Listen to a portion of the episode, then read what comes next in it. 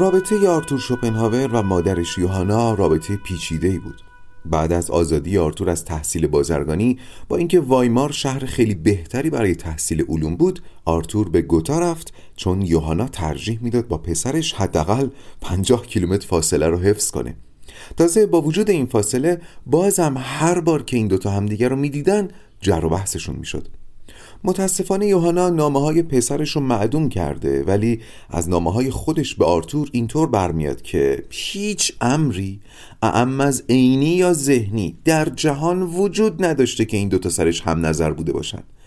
توی نامه‌های یوهانا میشه مهر مادری رو دید، ولی مهر مادری خشمگین نسبت به پسر نابغه‌ای که معاشرت و زندگی با آدمای معمولی براش سخته. یوهانا در نامه‌هاش به این اشاره میکنه که من میدونم تو چقدر تیزهوشی، ولی اگر هم خصلت‌های خوبی داشته باشی، پشت این تیزهوشی زهراگینت پنهان مونده. به خاطر همینه که کسی دوست نداره با تو معاشرت کنه.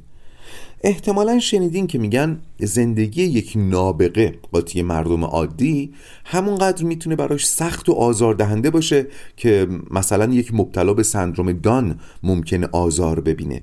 یعنی زندگی اجتماعی برای یک بازه هوشی متوسط طراحی شده و کسانی که از این بازه متوسط خیلی بالاتر یا خیلی پایینتر باشن آزار میبینن. تحمل این رنج برای آرتور هجده نوزده ساله سخت بود و هیچ ابایی از مسخره کردن و تحقیر اطرافیانش نداشت، مخصوصا دوستان مادرش، و اتفاقا یک سال بعد از شروع تحصیلش به همین دلیل از مدرسه اخراج شد. از بس که استادا و سواد نصف نیمه‌شون رو مسخره میکرد، تبدیل شده بود به منفورترین دانش آموز مدرسه و نهایتا انتشار یک شعر تمسخرآمیز در وصف یکی از استادانش مهر اخراج و زد پای پروندهش. آرتور که از مدرسه اخراج شد، از مادرش خواست که اجازه بده به وایمار بیاد. این خبر برای یوهانا از خبر سونامی قریب الوقوع هم ترسناکتر بود. برای اینکه بدونید یوهانا چقدر از خلق پسرش در عذاب بوده، خوندن همین یه خط از نامه‌اش کافیه.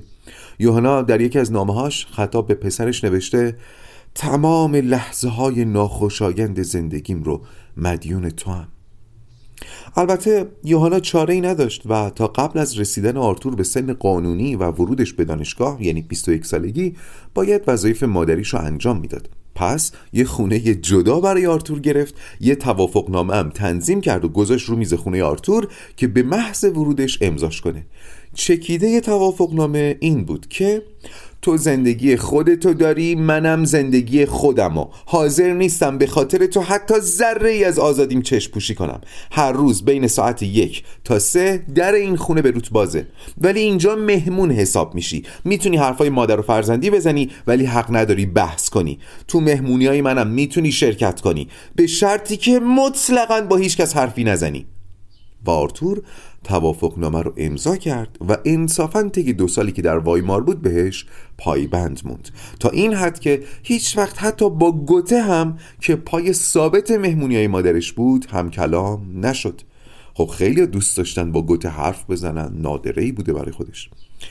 دو سال بعد که آرتور به سن قانونی رسید و اختیار پولش دستش افتاد و مستقل شد، دوباره آتش نزاع بین این دو بالا گرفت، مخصوصا سر مسائل مالی. هر کدوم اون یکی رو متهم میکرد که میراث خاندان شوپنهاور رو داره به باد میده. البته یالوم لابلای تمام این کشمکش ها معتقد آرتور و یوهانا همدیگر رو دوست داشتن، ولی اینکه یوهانا آزادیشو بیشتر از فرزندانش میخواسته باعث سرخوردگی آرتور شده طی سالیان، و بعداً خشم ناشی از خودکشی پدرش رو هم به سمت مادرش هدایت کرده. البته اینا قضاوت ارزشی نیستا، یعنی بحث این نیست که کی حق داشته. یکی دیگه از مشکلات حاد یوهانا با آرتور سر دوستای یوهانا بود. گفتم که آرتور دوستای مادرشو روشنفکر نماهای کودنی میدونست و مسخرهشون میکرد. ولی بعضی دوستای یوهانا مردانی بودن که مشخصاً چشمشون دنبال یوهانا بود و آرتور دیگه اینا رو اصلاً بر نمی‌تافت و این روابط رو بی احترامی به پدر مرحومش میدونست و انتظار داشت یوهانا بعد از هاینریش زندگی نجیبانه‌ای رو انتخاب کنه. مخصوصاً روی یکی از دوستای یوهانا به نام آقای گرستنبرگ خیلی حساس شده بود، تا جایی که یه روز شدیدترین دعواشون رو سر همین آقای گرستنبرگ با هم کردن و بعد آرتور محکم در و کوبید و رفت. البته یوهانا هیچ وقت دوباره ازدواج نکرد، چون واقعا آزادیشو بیش از هر چیزی دوست داشت. ولی بعد از اون روز که آرتور در و کوبید و خونه رو ترک کرد، یوهانا در اقدامی سوزاننده اتاق آرتور رو داد با آقای گرستنبرگ و برای آرتور نوشت: دری که دیروز به هم کوبیدی برای همیشه به روت بسته شد. بعد از اون تا آخر عمر یوهانا، یعنی بیست و پنج سال بعد، این مادر و پسر دیگه هم دیگر رو ندیدن.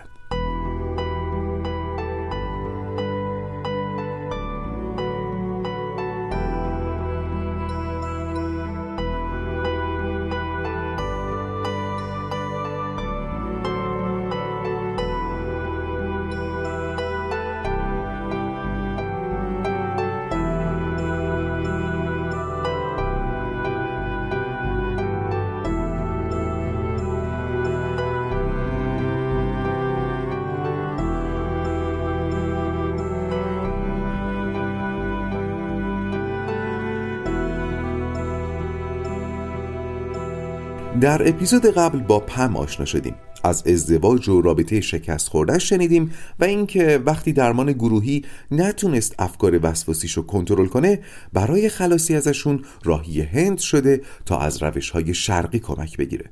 از طرفی جلسه قبل گروه با برون ریزی حسی بانی نسبت به زیبایی ربکا تموم شد. و حالا ادامه داستان.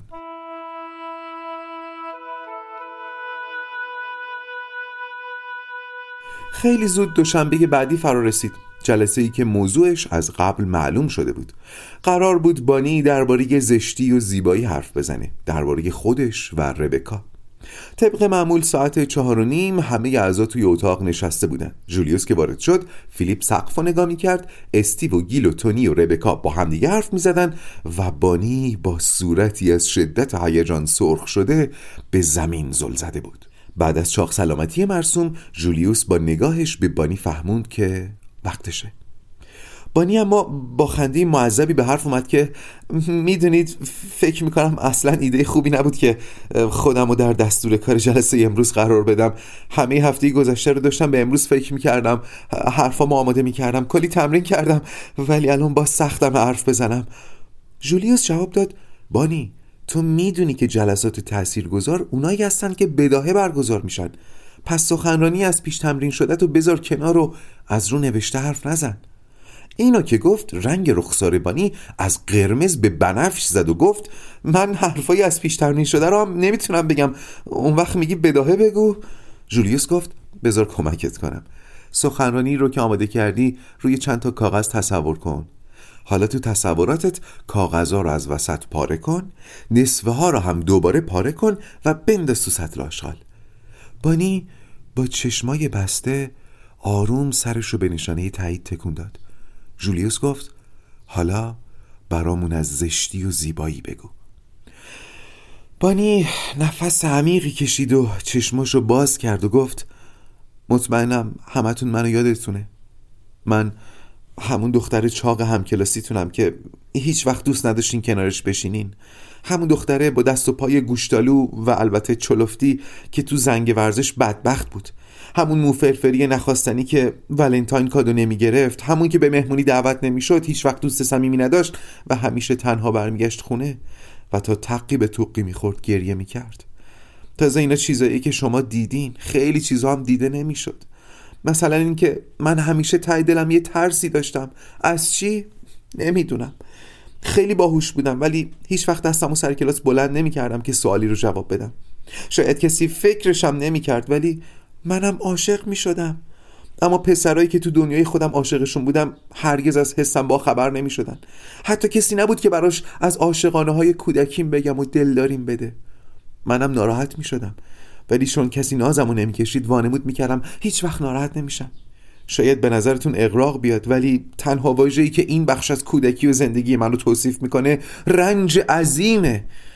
من رنج عظیمی رو بابت چیزی تحمل کردم که هیچ نقش و تقصیری درش نداشتم. اما کسی مثل ربکا ایزومر منه. تونی که خیلی راحت روی صندلیش لم داده بود گفت چیچیمر؟ بانی گفت ایزومر یعنی نقطه مقابل. فیلیپ بدون اینکه از سقف چشم برداره گفت ایزومر به دو تا ترکیب شیمیایی گفته میشه که با اینکه عناصر تشکیل دهندشون درست مثل همه، به خاطر تفاوت در آرایش اتم‌ها خواص متفاوتی دارن. بانی گفت مرسی فیلیپ. تونی شاید کلمه قلمبه‌ای به کار بردم، ولی بذار یه بازخورد حسی بهت بدم. وقتی اینقدر راحت و بدون خجالت سوال میپرسی من تحسینت میکنم. دو هفته پیش که بدون شرمندگی از پایین بودن تحصیلات و کلاس شغل حرف زدی، البته به زعم خودت، منم برای خودافشایی امروز جرأت پیدا کردم. جولیوس گفت بانی برگرد به دوران مدرسه، از ایزومرت میگفتی.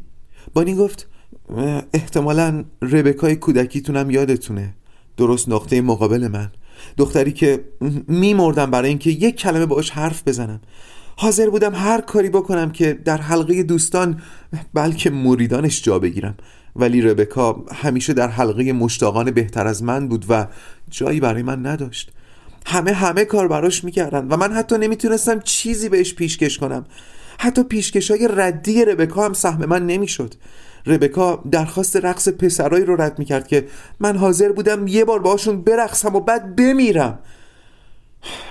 خلاصه روزای سختی بود، رنج عظیمی بود که با بزرگتر شدنم فقط اندکی سبکتر شد، ولی توی این دو هفته تمام اون خاطرات زنده شدن.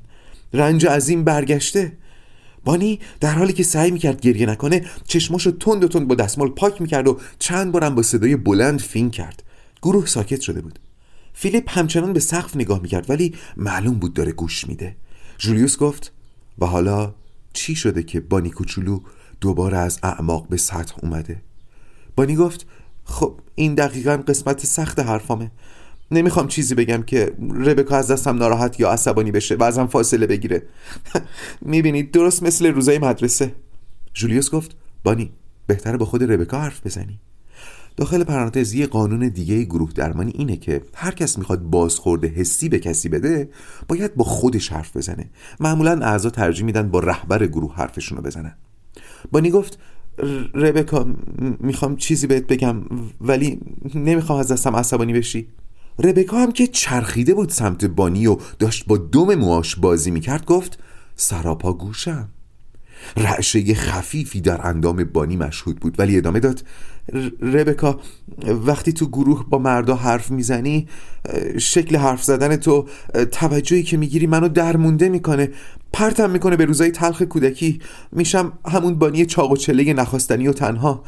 فیلیپ گفت نیچه جایی چنین مضمونی رو بیان میکنه که وقتی نیمه شب با ترس از خواب میپریم، دیوهایی رو که روزگاری شکستشون دادیم دوباره به سراغمون میان. بانی با ذوق گفت م- مرسی فیلیپ، این حرفت مثل یه هدیه بود. واقعا وصف حال منه. این حس درست مثل دیویه که فکر میکردم شکستش دادم، ولی دوباره سراغم اومده. جولیوس راست میگه که وقتی برای احساساتمون اسم یا توصیفی داشته باشیم راحت‌تر کنترل میشن. ربکا با چشمانی ریز شده گفت بانی میشه برگردی به صحبتت؟ رابطه من با مردا بیشتر توضیح بده. بانی که تا الان صورت توپلش به سرخی و بنفشی میزد، با دیدن چشمای ربکا و شنیدن صداش مثل گچ دیوار سفید شد و گفت با باور کن من بهت خورده نمیگیرم. مشکل از منه، وگرنه رفتار تو یه رفتار کاملا عادی و زنانه است. ربکا بدتر تند شد و گفت رفتار زنانه؟ از چی حرف میزنی؟ بانی که انگار با بزرگترین کابوس زندگیش روبرو شده بود سعی کرد قوی باشه و نفس عمیقی کشید و گفت رفتار زنانه دیگه، به خودت میرسی، دلبری میکنی. مثلا جلسه پیش چند بار گل سرتو باز کردی، موهاتو افشون کردی، با انگشتات صافشون کردی و دوباره بستی. خیلی بیشتر از جلسات قبل بود. خب باید به اومدن فیلیپ ربط داشته باشه، نه؟ ربکا که به نظر جا خورده بود باز پرسید منظورت چیه؟ تونی با خنده گفت به قول جولیوس چو دانیو پرسی سوالت خطاست. ربکا با سردترین نگاه و لحن ممکن برگشت سمت تونی و گفت تونی چرا نمیذاری خود بانی حرفشو بزنه؟ ولی تونی پوسکلوفتر از اون بود که با لحن و نگاه ربکا جا بزنه و گفت قضیه روشن ربکا، بعد از ورود فیلیپ به گروه تو عوض شدی. یه اصطلاح داره که ترجیح میدم نگمش، ولی داری تلاش میکنی به چشم بیای. درست فهمیدم بانی؟ بانی یواش و با خجالت سرشو به نشانه تایید تکون داد.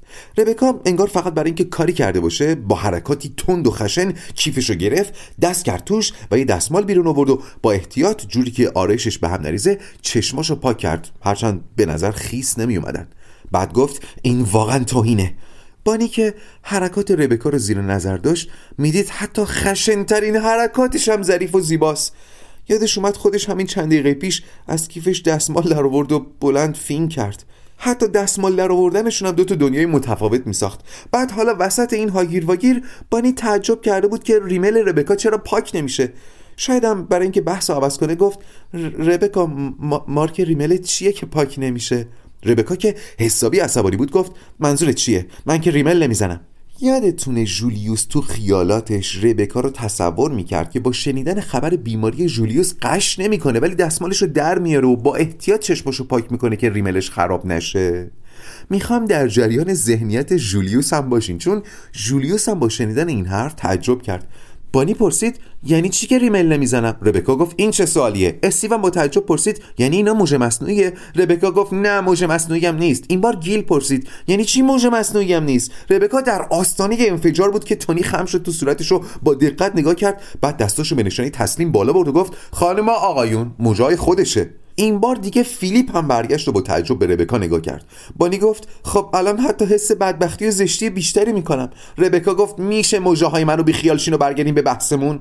بانی یعنی چی که من دلبری میکنم؟ این واقعا توهینه.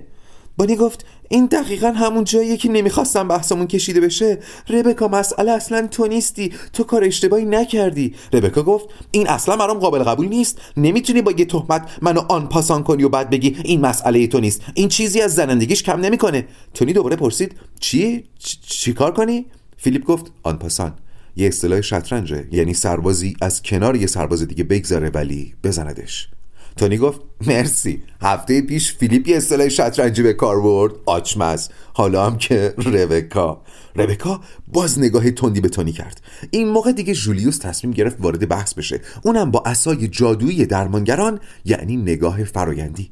میدونیم دیگه نگاه فرایندی یعنی ببینیم چه اتفاقی در جریانه بدون اینکه خودمون رو به محتوا محدود کنیم. جولیوس گفت خب خب خب اتفاقات مهمی داره میفته، به نظرم چند دقیقه بیستیم و ببینیم اینجا چه خبره. خب این سوال از همتون میپرسم، به نظرتون در رابطه بانی و ربکا چه اتفاقی داره میفته؟ شما هم به سوال جولیوس فکر کنید.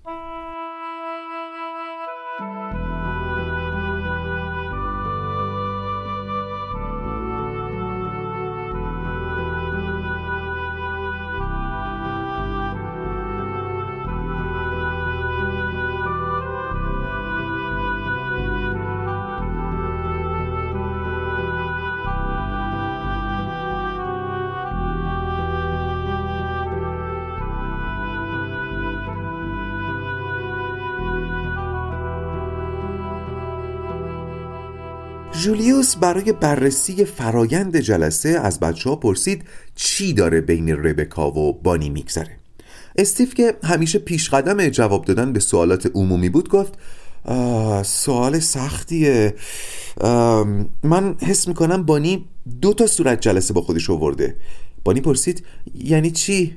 استیو گفت من دو تا صورت جلسه میبینم، احساسات منفی تو درباره خودت، احساسات منفیت نسبت به ربکا. هرچند معتقد بشی ربکا به احساس کم بودن تو دامن میزنه، ولی بازم این دوتا جدان. گیلم گفت بانی به نظرم چیزی که درباره باز و بسته کردن موهای ربکا گفتی قضاوت بود، ولی حس تو رو هم درک میکنم. خیلی خوب بیان کردی که چطور احساسات بد کودکی سراغت اومدن. استیو به گیل گفت گیل تو آدم مردمداری هستی، همیشه سعی میکنی نه سیخ بسوزه نه کباب، مخصوصا در مواجهه با خانوما. الانم که دو طرف ماجرا هر دو خانومن، ولی این باعث میشه نتونی حرفتو بزنی، صدای تو شنیده نمیشه. برای اینکه خودت باشی باید زن بودنشونو فراموش کنی. ربکا گفت آی آی آی بوی سکسیست به مشامم میرسه، یه جوری میگی زن که انگار داری درباره یه گونه آزمایشگاهی حرف میزنی. شما که دکترین ازتون بعیده. این موقع بانی دستاشو برد بالا و گفت بسه بسه، به خدا دیگه نمیتونم تحمل کنم. از اولش هم طرح این مسئله اشتباه بود. نمیشه برگردیم به همون جایی که هفته پیش تموم کردیم. اصلا برگردیم به لحظه‌ای که جولیوس خبر بیماریشو اعلام کرد. هنوزم معتقدم همه چی پیش خبر جولیوس پیش پا افتاده است. من خیلی خودخواه بودم که توی این شرایط این موضوع رو مطرح کردم. گروه ساکت شد. هرچند ربکا هنوز آتیشش تند بود و جوری زمین رو نگاه میکرد که اگه زمین زبون داشت میگفت به خدا من بی تقصیرم. جولیوس داشت فکر میکرد خیلی هم فرایندی پیش نرفتیم که بانی خودش سکوت و شکست و گفت به نظرم باید این جلسه رو با تعریف خوابی که بعد از جلسه پیش دیدم شروع میکردم. بعد به جولیوس نگاه کرد. جولیوس هم با نگاهی مشتاق اجازه داد خوابش رو تعریف کنه. بانی گفت شب بود و من توی یه ایستگاه قطار وایساده بودم، تاریک. جولیوس پرسید هنوز میتونی ایستگاهو ببینی؟ بانی گفت آره، رویا هنوز برام زنده و ترسناکه. جولیوس گفت پس از افعال زمان حال استفاده کن. بانی گفت باشه و چشماشو بست و دوباره شروع کرد. شبه و من تنها تو ایستگاه قطار ایستادم و همه جا ظلماته. قطار میاد و میسته، ولی قبل از اینکه بتونم سوارش بشم دوباره راه میافته. من سعی میکنم سوارش بشم ولی نمیدونم چه جوری یا از کجا. واگونا دونه دونه ازم جلو میزنن و من توشونو میبینم. واگون اول رستورانه، پر از آدمای شیک پوشی که دارن غذا و نوشیدنی میخورن. سرعت قطار بیشتر میشه و هر واگونی که میگذره واگون بعدیش کهنه‌تر و قرازه‌تره. واگون آخر که واگون کارکنای قطاره دیگه واقعا زوارش در رفته و داره از هم میپاشه. آخرش هم قطار رفت و یه سوت بلند کشید که من از خواب پروند. بیدار که شدم دیدم ساعت چهار صبح و تنم خیس عرق و دیگه هم خوابم نبرد. جولیوس با نگاهش بانی رو تحسین کرد و بعد از گروه پرسید کسی تحلیلی نداره؟ گیل گفت به نظرم این قطار نماد گروهمونه که بیماری جولیوس داره مزمحلش میکنه. استیوم گفت آره، قطار همون گروهه. ما از پیوستن به گروه مقصد و مقصودی داشتیم که قراره با گروه بهش برسیم و گروه هم ما رو تغذیه میکنه دیگه. منظورم اشاره به رستوران و آدمای توشه. تونی گفت ولی بانی سوار قطار نبود، با اینکه کلی هم دنبال قطار دویده نتونسته سوار بشه. بانی گفت راستش زیاد دنبال قطار ندویدم، انگار میدونستم دویدن فایده ای نداره. گیل گفت عجیبه، انگار هم دلت میخواسته سوار بشی هم نه. بانی گفت مطمئنم تلاش زیادی برای سوار شدن نکردم، بیشتر روی خود اتفاقی که داشت میافتاد تمرکز کرده بودم.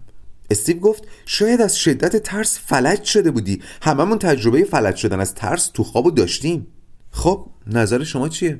یکم به خواب بانی فکر کنید.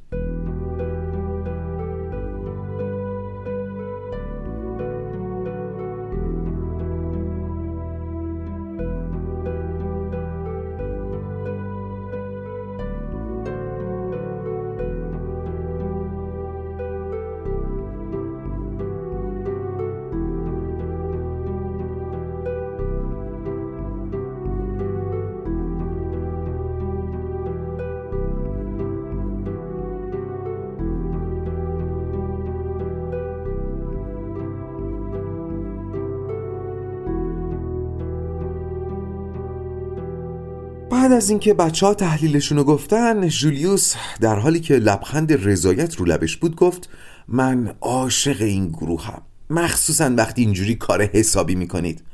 ولی بذارید منم حدسمو بگم. بانی، ممکنه اون قطار نماد خود من باشه. درمانگر در ذهن مراجعش یک منبع تغذیه است، همینطور یک وسیله نقلیه که اونو به سرمنزلی برسونه. ولی خبر بیماری من باعث شده این قطار بوی مرگ بده و با گذر زمان وضعش خراب و خرابتر بشه. بانی باز دستمالش از کیفش در آورد، ولی این بار فقط چشماشو پاک کرد، هرچند خیلی نیاز داشت که فینم بکنه. بعد گفت جولیوس، وقتی اینقدر خشک و راحت درباره آینده خودت و بیماریت حرف میزنی از پا در میام. جولیوس با خنده گفت بانی، وضع شما هم خیلی بهتر از من نیست، هممون داریم میمیریم، فقط من تاریخ و نحوه مرگمو میدونم. بانی گفت میبینی جولیوس، منظورم دقیقا همینه. من همیشه عاشق شوخ طبعی تو بودم، ولی وقتی درباره بیماری و مرگت با شوخی صحبت میکنی حس میکنم نمیخوای باهاش مواجه بشیم. اصلا چطوره به بیماریت بگیم اسمشو نبر؟ یادمه پارسال که تونی دو ماه افتاد زندان و اومد بیرون، توی گروه درباره زندان رفتنش سکوت کردیم. تو اون موقع گفتی اگه درباره حرف مهمی سکوت کنیم هیچ حرف مهم دیگه‌ای زده نمیشه. این موقع ربکا گفت خدایا انتظار دارین جولیوس چیکار کنه؟ خب از بیماریش حرف زده دیگه و مطمئنم اگه لازم باشه بازم حرف میزنه. تونی گفت آره منم پرهیزی در جولیوس نمیبینم، گواه این که وقتی فهمید داستانشو فیلیپ زودتر برای ما گفته ناراحت شد. در ضمن گواه این که رو تازه یاد گرفتم، امیدوارم درست استفاده کرده باشم. فیلیپ گفت درست بود.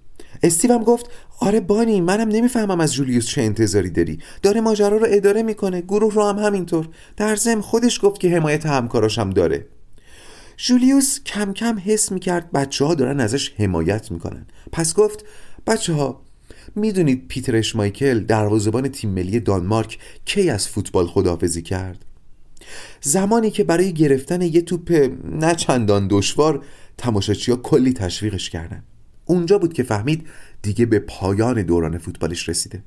من متوجه حمایتتون هستم و بابتش ممنونم، ولی اگر زیادی حمایتم کنین ممکنه همچین حسی بهم دست بده. اینکه شاید فکر می‌کنید شکننده تر از اونم که بتونم از حس و حالم حرف بزنم، ولی اینطور نیست.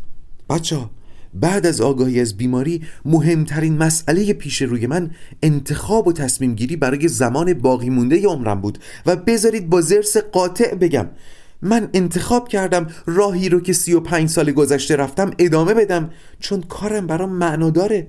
پس اصلاً فکر نکنید که با مراعات من بهم خدمت میکنید. مراعات و ملاحظه در این شرایط نه برای من خوبه نه برای خودتون. من بیماران محتضر زیادی رو دیدم که توی ماهای پایانی عمرشون متحول شدن، پخته شدن، پوست انداختن و آموزه‌های زیادی برای اطرافیانشون داشتن. و راستش احساس میکنم منم ظرف ماهای آینده چیزای زیادی خواهم داشت که به شما پیشکش کنم. ولی بدونید اگه تصمیم بگیرید این راهو با من بیایید، قرار استراب زیادی رو تجربه کنید. نمونش همین کابوس بانیه. ولی این فقط استراب مرگ من نیست که گریبانتون رو خواهد گرفت. قرار استراب مرگ خودتون هم از دالانهای مخفی روحتون بیرون بیاد. جولیوس اینا رو گفت و چند لحظه سکوت کرد و ادامه داد خب سخنرانی من تموم شد. شاید لازم باشه همتون به حرفام فکر کنید و بعد تصمیم بگیرید که میخواین با گروه ادامه بدین یا نه. بانی با بغضی در آستانه فوران گفت من نیازی به فکر کردن ندارم، من عاشق تو و گروه و بچه‌ام و میخوام تا جایی که امکان داره گروه ادامه بدیم. بقیه اعضا هم حرف بانی رو تایید کردن، ولی جولیوس گفت از رأی اعتمادتون ممنونم، ولی نمیتونیم الان هیچ قول و قراری بزنیم، چون ممکنه فشار گروه نذاره کسی تصمیم دیگه‌ای بگیره. انرژی خیلی زیادی لازمه تا الان یکیتون بگه متاسفم جولیوس، من ترجیح میدم درمانگر تازه نفسی پیدا کنم که بتونه حمایتم کنه. پس بذارید ظرف چند هفته آینده ببینیم هر کس چه حسی داره. اما حواستون باشه بیماری من نباید این حسو بهتون بده که مشکلات خودتون جزئی و پیش پا افتاده است. این خطریه که امروز بارقه‌هاشو دیدیم ها. پس باید روی این تمرکز کنیم که گروه واقعا کار خودشو انجام بده.